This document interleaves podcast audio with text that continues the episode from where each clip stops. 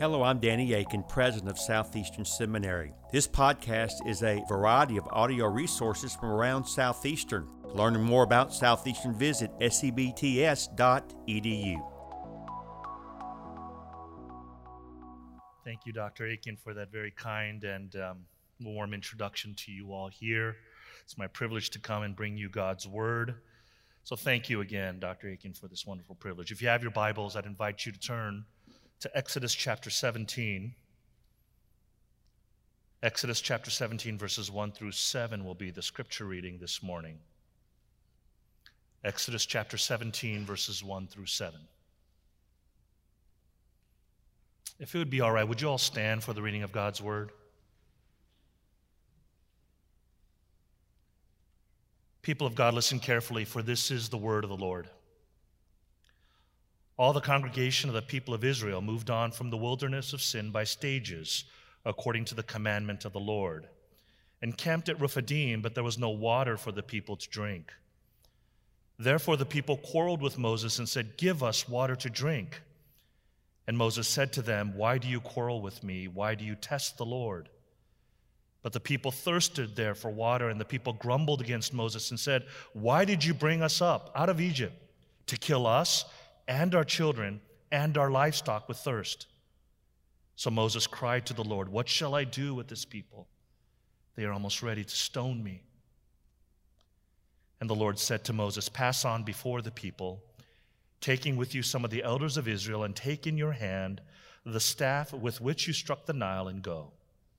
Behold, I will stand before you there on the rock at Horeb, and you shall strike the rock, and water shall come out of it and the people will drink. And Moses did so in the sight of the elders of Israel. And he called the name of the place Massah and Meribah because of the quarreling of the people of Israel and because they tested the Lord by saying, Is the Lord among us or not? Thus far, the reading of God's word. You may be seated. Let's pray together. Father, may the words of my mouth and the meditation of all of our hearts be pleasing in your sight, O Lord, our rock and our Redeemer. For we pray this in the matchless name of Jesus. Amen. Rock of ages, cleft for me, let me hide myself in thee. One of my all time favorite hymns, and it's interesting how certain hymns conjure up certain images or memories of the past. Well, this particular song, whenever we sing it at my church or even in my home, thoughts fly back to when I was young, when I was in high school, listening to my grandmother who was living with us at the time. And every morning she would faithfully pull out her Korean hymnal and her Korean Bible, and this was one of her favorite hymns that she would sing. So I would listen to her. Later in life, as she was dying from cancer, and I was sitting with her in the hospital, we would actually sing this hymn, to, this hymn together in my broken Korean, whatever I can read on the Korean hymnal, finding strength and assurance from God, our rock, especially in seasons of life when anything was but stable. But this hymn also confused me. I don't know if it ever confused you if you thought about the words. You know, these first, this first line, Rock of Ages, cleft for me, let me hide myself in thee, allude back to the images found in Exodus 33. Remember that wonderful scene? Great Moses is up on Sinai asking God to show him his glory. But knowing that Moses cannot stand his overwhelming Shekinah glory, God says, Okay, I'm going to place you in this kind of cleft of the rock. I'm going to turn you around, place my hand, and I'll go by. And you'll sense my glory, my power. And so God reveals himself to Moses in this awesome way, promising his powerful and protective presence among his people during the wilderness wanderings. So naturally, you would expect the rest of the hymn to talk about that, right? That God's powerful protection and provision, his purposeful providence. But do you remember how the next line goes? After rock of ages cleft for me, let me hide myself in thee. It says, Let the water and the blood from thy riven side which flowed be of sin the double cure Cleanse me of its guilt and power. Why all of a sudden the imagery of the cross? How do we go from the rock in Exodus 33 all the way to Jesus? Is the hymn writer, Augustus Toplady, seeing something here in Exodus 33 that I just can't see? What's going on here? How does being in the cleft of the rock lead to the cross? And so it's always perplexed me until I remembered Exodus 17. This passage that we just read and that we're going to look at today. I think what Augustus Toplady is doing is actually blending the image of two rocks. Not only the rock in Exodus 33, but also the rock here in Exodus 17. Interestingly, I think the psalmist also understood this. The psalmist talks about this interesting event in Israelite history in Psalm 95. You'll know it because of this first phrase in verse 6. Psalm 95 6 says, Come, let us worship and bow down. Let us kneel before the Lord our Maker. We all know this. Let us, let, for he is our God, we are the people of his pasture, the sheep of his hand. Well, usually we stop there, right? The psalmist goes on. He says, Today, if you hear his voice, do not harden your hearts as at Meribah. He's talking about this incident. As on that day of Massah in the wilderness, when your fathers tested me, though they had seen my work. So for 40 years, I loathed that generation and said, There are people who go astray in their heart and have not known my ways. Therefore, I swore in my wrath, they shall not enter, enter my rest. As the psalmist here describes this important event in the history of the Israelites, he warns his readers, including you and I here today. He warns us not to follow in the same hard heartedness of these who grumbled their way through the wilderness wanderings. And friends, if you're like me, I'm sure there have been moments in these last 18 months or so when you felt like you've been wandering in a wilderness feeling parched, powerless, wanting desperately to keep trusting God in His providence, and yet feeling sometimes so discouraged, defeated. But, beloved, God has a good word for you today. Especially as many of you feel discouraged at the seemingly out of control world in which we live. God is reminding us to keep trusting in Him even when our circumstances look hopeless and powerless. We can cry out in faith because he is the rock of ages. In fact, the psalmist goes out of his way to mention Massah, right? Which actually means trial, interestingly, and Meribah, which means strife. For this is no ordinary drama in the history of the Israelites. He wants us to remember way back in Exodus 17 when the Israelites decided to take God to court. That's right. What you'll soon see as we go through this passage together is actually a legal drama. It's kind of like People's Court. I'm going to date myself here a little bit. You guys remember that show, People's Court, Judge Wapner? Da dun dun. And the defendant walks in, right? Da dun dun. The plaintiff suing for $500. Remember that, Judge Wapner? I know there's other court shows and stuff like that. That's what actually I remember. So that's actually what's happening here is this kind of people's court. But this is no ordinary legal drama. As this drama unfolds in this, can we call it desert courtroom of Massah and Meribah, three legal elements will unfold, okay? So, first, a charge will be presented. Secondly, a verdict will be rendered. And then, third, based on that verdict, a sentence will be executed, okay? So, a charge, verdict, and sentencing. Let's take a look. First of all, the charge. What's going on here? Well, verse 2 actually sets the scene for us in this desert courtroom.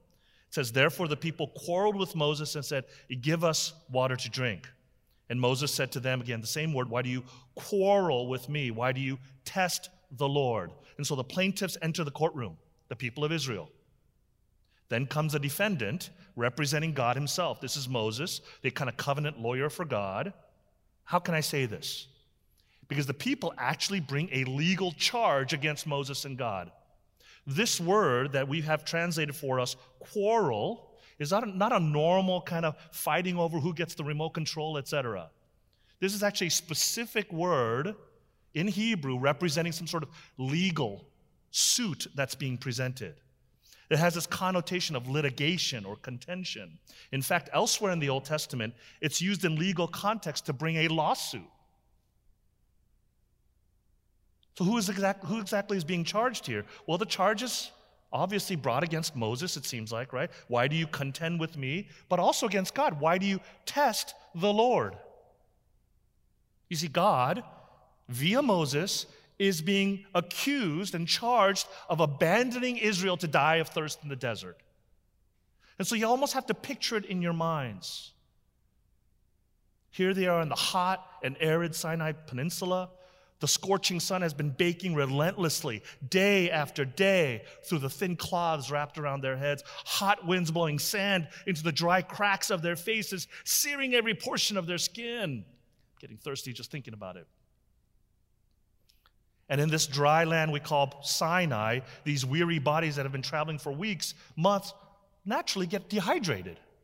So they cry out for water. Give us water to drink. But behind this request is an actual charge. They actually bring an accusation. This is no ordinary complaint. Something much more serious is happening. Well, what exactly is the charge? Well, in legal language, this is kind of like a breach of contract or failure to uphold a promise or even treason. In this case, a failure to uphold a promise. A promise that was made that God would be their God and they would be their people. It was given originally to their great great grandfather Abraham. This promise stipulated that God would deliver them from bondage and multiply them as the sands of the seashore. But now look, look at us. We're about to die. Our children are about to die. Our livestock are about to die. Are you among us or not? Furthermore, in verse 4, which is another clue, we read that Moses is afraid of stoning, right? That's not the ordinary thing you do to your leader when you're upset about being thirsty. I'm thirsty. It's not the ordinary thing you do. Why? Stoning was actually the punishment for treason for breaking a covenant contractual promise. So this is a legal punishment, stoning. And so what do they do? Instead of leaving the future up to chance, they decide to take matters into their own hands. And what do they say? You've broken your promise for the last time. I can't trust you anymore. I'm out of this relationship. God, I want a divorce. Now, it's easy for us, isn't it, when we read passages like this, to be harsh of the Israelites. Ah, those Israelites. Just like we look at the disciples, Peter, when he shoots his mouth. Ah, Peter, I wouldn't do that. I would trust God. But let's think about it. If we're honest with ourselves, haven't we been in those situations, especially over these last, this last year or so, when you feel like nothing seems to be going right? seems that God has abandoned you. And just like the Israelites cry out, have you ever cried out in your heart, God, are you here? Are you among us or not? There's, these are real and honest feelings that we have to reckon with even in our own lives when our faith is tested and tried. So a charge has been recorded. The arguments have been given. What's next, right? the verdict. Moses is told in verse 5 this by God, God says, Walk on ahead of the people, take with you some of the elders of Israel, and take in your hand the staff with which you struck the Nile.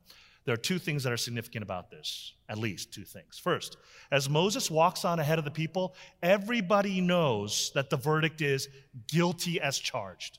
How do I know this? Because Moses walks up carrying something very special in his hand. This is no ordinary walking stick. It surely was that, but it also was a very powerful instrument of God's judgment. In fact, the narrator goes out of his way to remark this was a staff, God says, the staff with which you struck the Nile. He didn't say, take that staff, the one you walk with that helps you the staff with which you struck the Nile. And those are little details in Hebrew narrative you have to pay attention to. Why? When Moses struck the Nile River, this river that gave life, right? It was the lifeblood of the Egyptians, if we can call it that, right? Turning this life, this river of life, turning it into blood.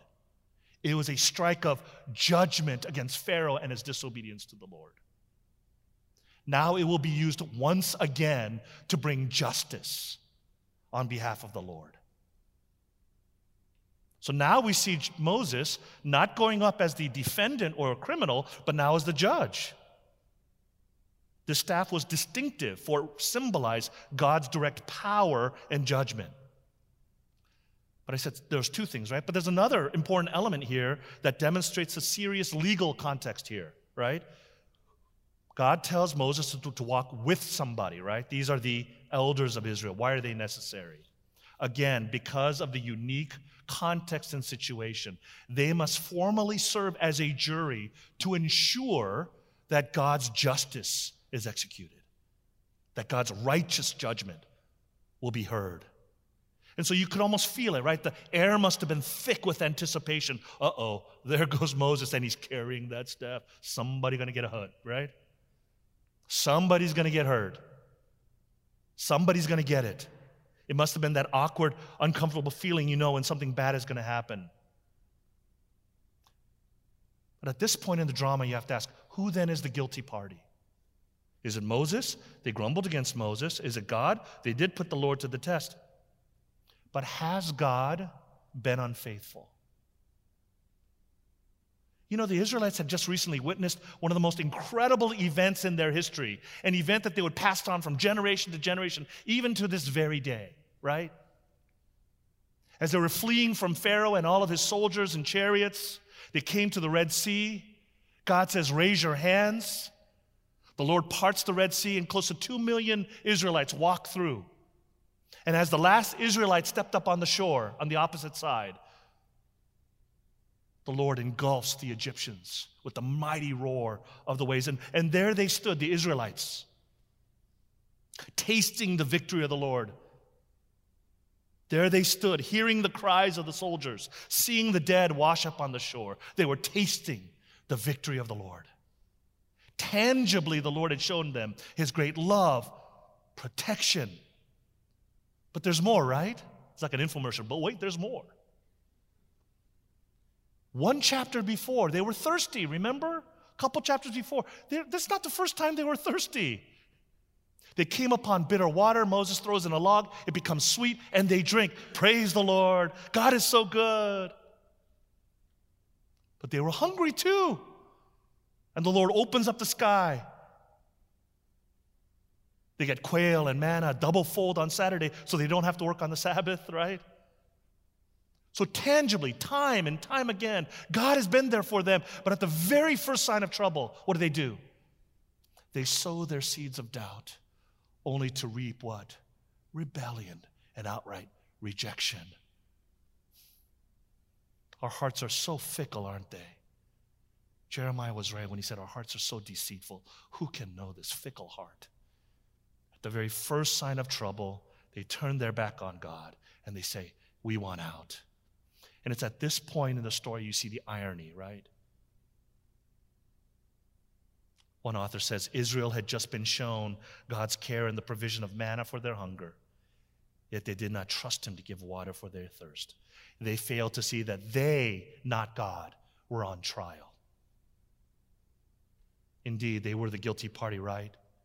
Who, at the very first sign of trouble, turned their back on God and betrayed the relationship. So the charge has been recorded treason. The verdict has been rendered guilty. What's next, right? The sentencing.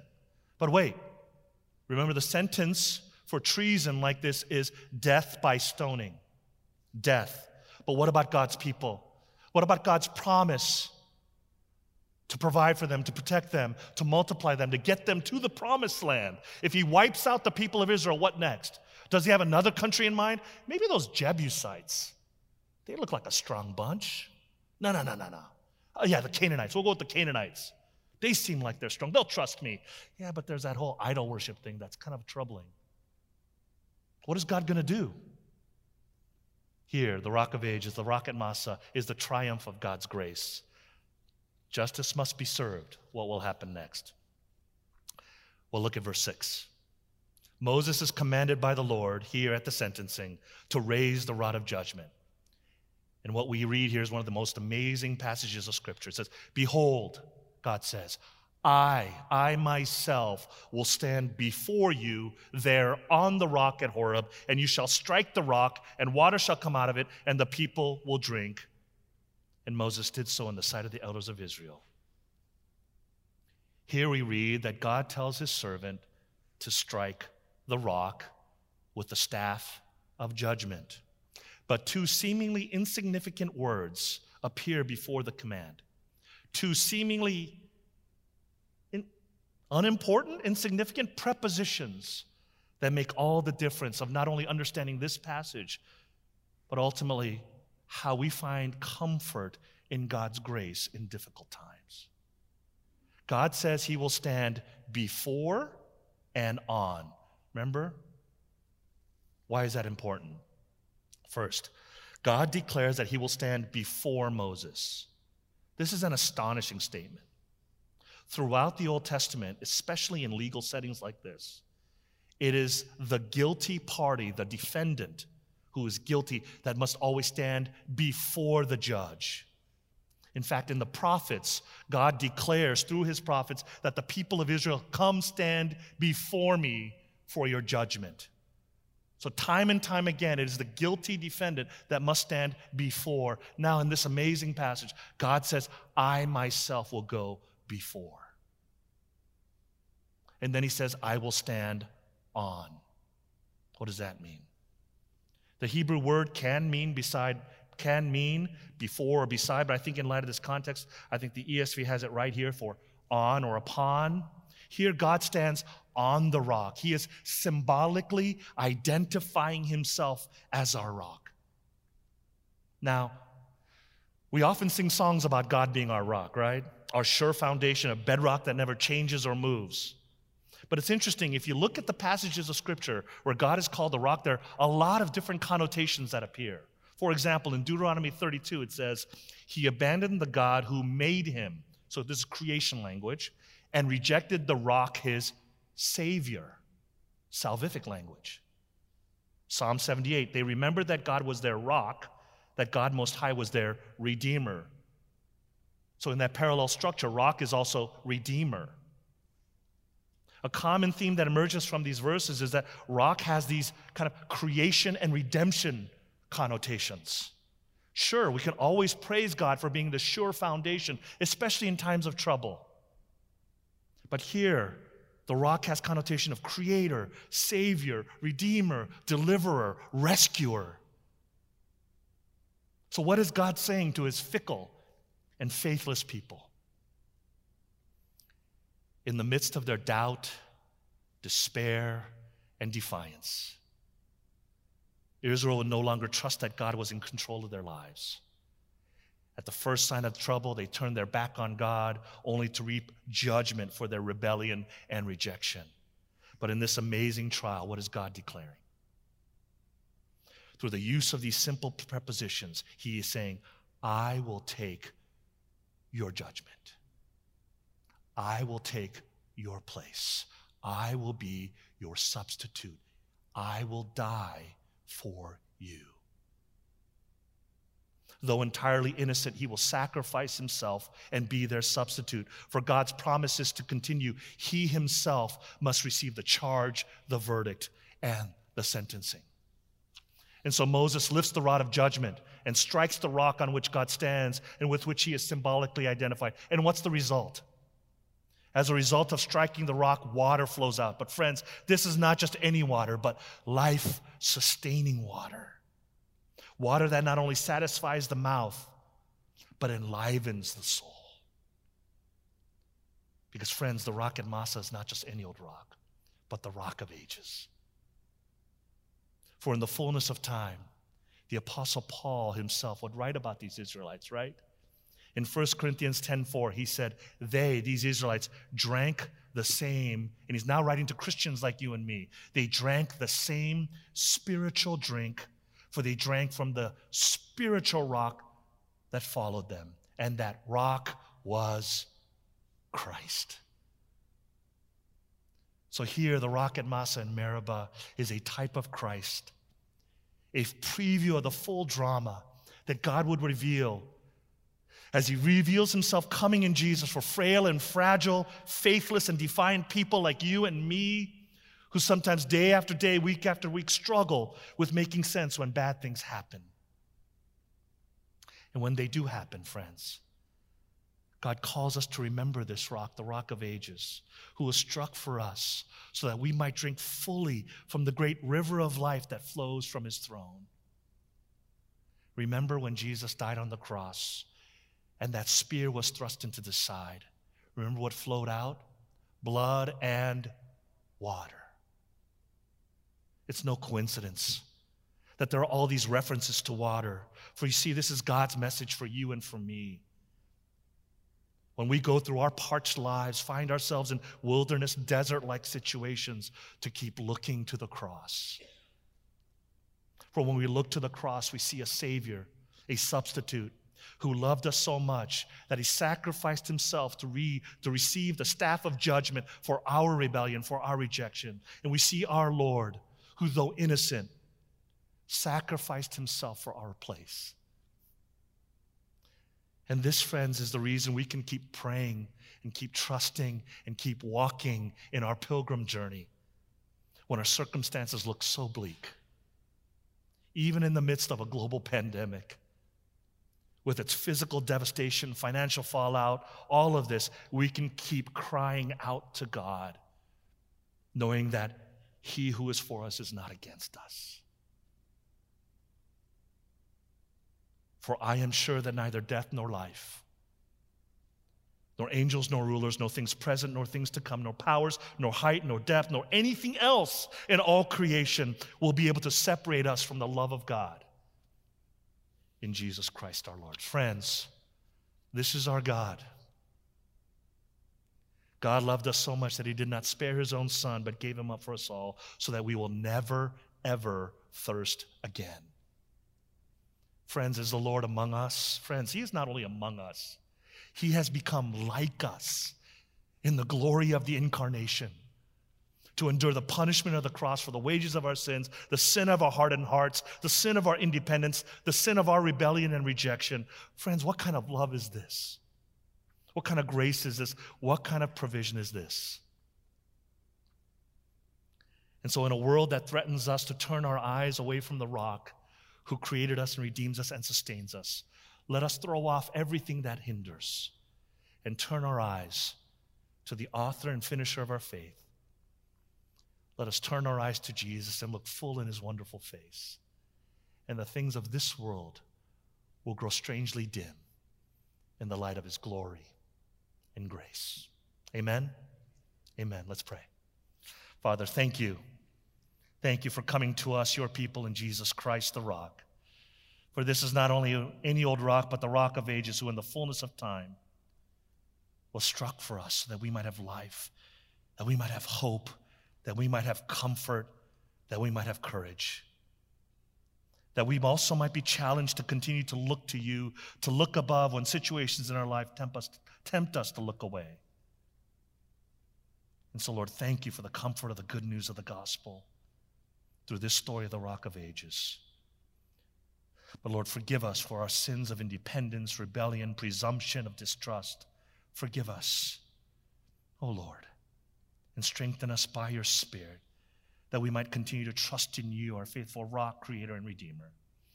And help us to come to this rock, the rock of Jesus, the rock where streams of living water flow. Water that nourishes, water that fills, water that satisfies, and help us to come to the water to drink. Help us to drink deep from the generous river of his life, to drink deep from the bountiful wells of his grace to drink deep from the abundant springs of his love. Oh Lord, would you help us to drink deep from the rock of ages? For Lord, you promise if we drink there, we will thirst no more. Father, thank you for your patience and mercy with us through Jesus Christ. And now strengthen us now, we pray in the matchless name of Jesus and for his sake. Amen. Thank you for listening to this podcast. Consider giving to Southeastern Seminary online or visiting us for a preview day. For information on how to give or sign up for a preview day, visit sebts.edu.